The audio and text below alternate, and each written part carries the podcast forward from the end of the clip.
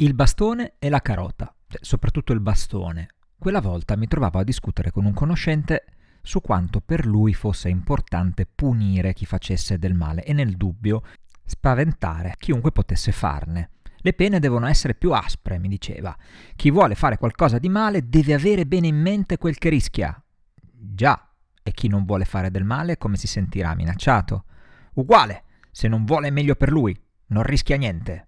Eh, credo che ci abbiano già provato in passato e non ha funzionato.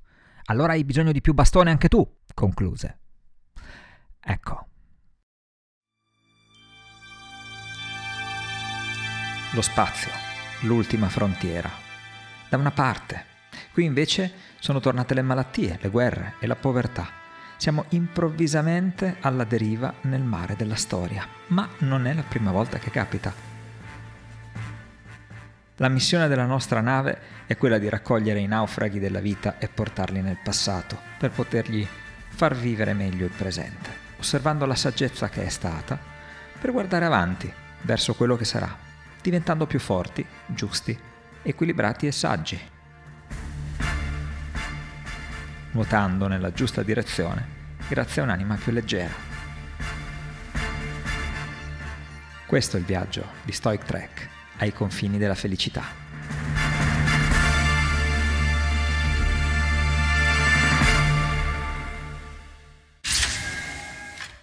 Questo podcast è offerto dalla tua attenzione e dalle tue recensioni sulla piattaforma magari dalla quale mi stai ascoltando. Mi faresti un grande favore se potessi spendere un minuto per recensire questo podcast.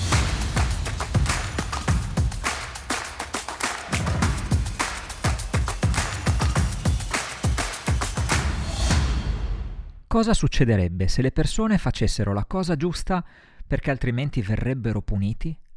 E beh, eh, questo è il grande fraintendimento nel quale ci troviamo. Le leggi sono costruite per punire piuttosto che per educare. Quando tuo figlio fa qualcosa di sbagliato, lo sculacci. La prossima volta così, eh, quando vorrà fare qualcosa di sbagliato, penserà alla sculacciata presa, giusto? Si chiama sindrome di Pavlov e per un po' funziona sui cani soprattutto sui cani, ma le persone non sono cani, anche se i cani sono animali straordinari forse anche più delle persone.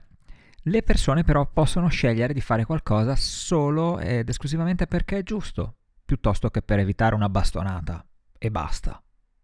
Sentiamo cosa hanno da dire gli stoici a riguardo. Allacciate le cinture.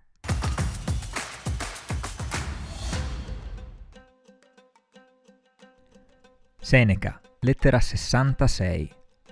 Niente è onesto di ciò che si fa contro volontà, o per costrizione. Ogni azione onesta è volontaria. Se vi mescoli la pigrizia, le recriminazioni, i ripensamenti, la paura, essa perde ciò che aveva di meglio, l'intima soddisfazione. Non può essere onesto ciò che non è libero. Il timore è segno di schiavitù. Chi è onesto è sicuro e tranquillo. Se egli protesta, se si lamenta, se giudica una cosa come un male, vuol dire che è turbato e agitato da discordanti sentimenti. Da una parte lo invita la bellezza del bene, dall'altra lo ritrae il timore del male. Pertanto, chi vuol fare un'azione virtuosa, qualunque ostacolo incontri, potrà considerarlo incomodo, ma non un male. Persisterà nel volere e compirà l'azione volentieri. L'azione virtuosa non è soggetta né a comandi né a costrizioni, è spontanea e non mescolata ad alcun male.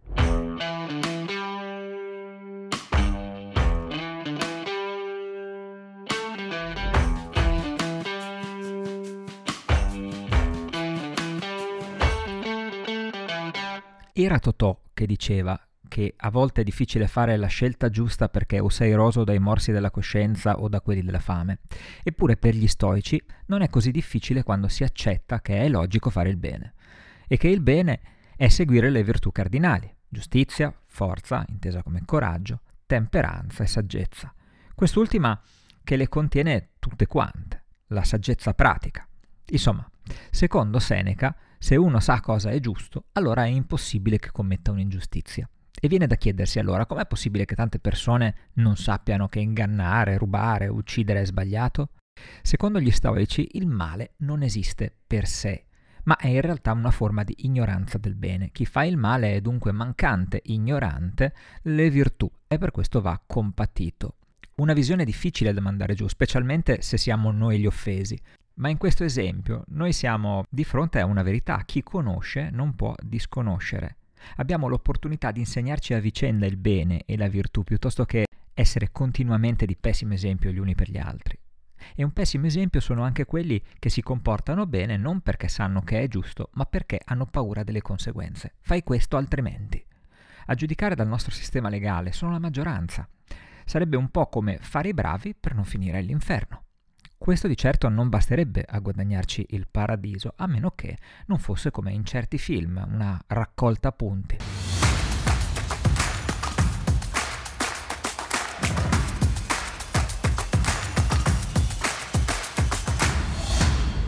La prossima volta che pensiamo che se faremmo una determinata cosa e ci scopriranno potremmo venire puniti per questo, sì, sto parlando di cose poco belle, fermiamoci Fermiamoci a pensare se è giusto quello che stiamo facendo. Non pensiamo se è giusto per noi. Noi non siamo la giustizia. Non confondiamo i nostri desideri personali con la giustizia. Questa è equanimità verso tutta la comunità umana. Stiamo facendo un torto ad altre persone? No, non ci provare. Anche se se lo meritano, ricordati che forse c'è un modo migliore per punirle. Di sicuro non quello di punire te stesso facendo qualcosa di sbagliato che peggiora il tuo carattere. È una tua scelta, ma ricordati che le scelte che facciamo sono come un tatuaggio difficile da cancellare. Ci si mette poco a farle, ma ci restano sulla pelle per il resto della vita.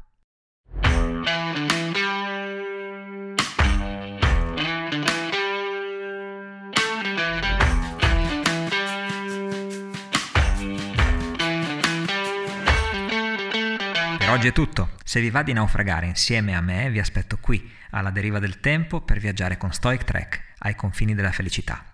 Ogni lunedì, mercoledì e venerdì una pillola di saggezza dal passato per curare il nostro presente. Se volete scrivermi potete farlo allo scrittore, lo chiocciola scritto.re. Su scritto.re trovate un po' di informazioni su quello che faccio nella vita. Potete anche lasciarmi un audiomessaggio tramite il link che trovate nelle note di puntata. Grazie. Grazie per il tempo che mi avete dedicato. Ad Maiora et Megliora. Timoniere, allarme giallo. Stia pronto a portarci indietro. Signor Hulu, accumulatore al massimo. Allacciate le cinture. Avanti tutta.